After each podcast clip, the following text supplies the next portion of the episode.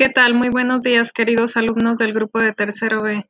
Los saluda la maestra Laura Román y el día de hoy vamos a grabar nuestro primer proyecto del tercer trimestre, que será un podcast.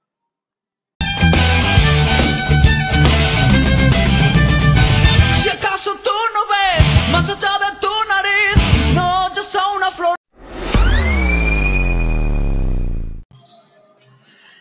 El día de hoy vamos a hablar sobre la responsabilidad. Y pues, ¿qué es la responsabilidad? Es dar cumplimiento a nuestras obligaciones y ser cuidadosos al tomar decisiones o realizar algo. La responsabilidad es también el hecho de ser responsable de algo o de alguien.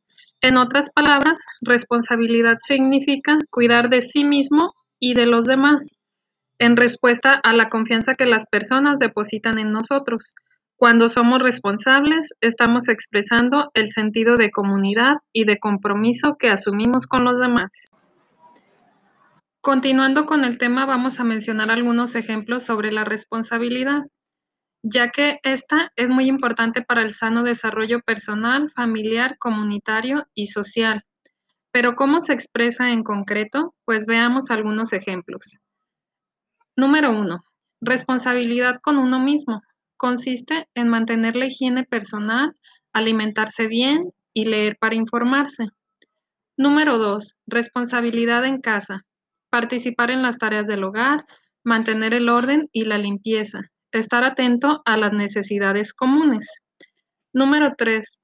Responsabilidad en la escuela, que consiste en asistir a clases, entregar las tareas a tiempo, estudiar con antelación y colaborar con las actividades extraescolares. Responsabilidad con nuestros compromisos. Se manifiesta cuando somos puntuales, cumplimos con la palabra dada, hacemos lo que nos corresponde y damos nuestro mejor esfuerzo.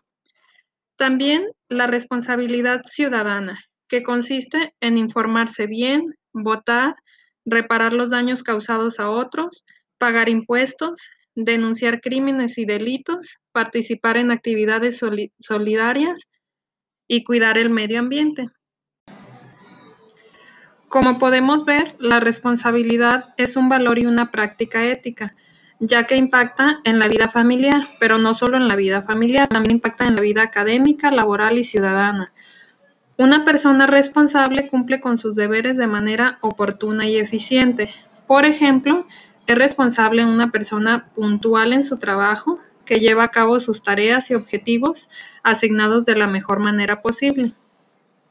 También se dice que alguien es responsable cuando asume las consecuencias de sus acciones.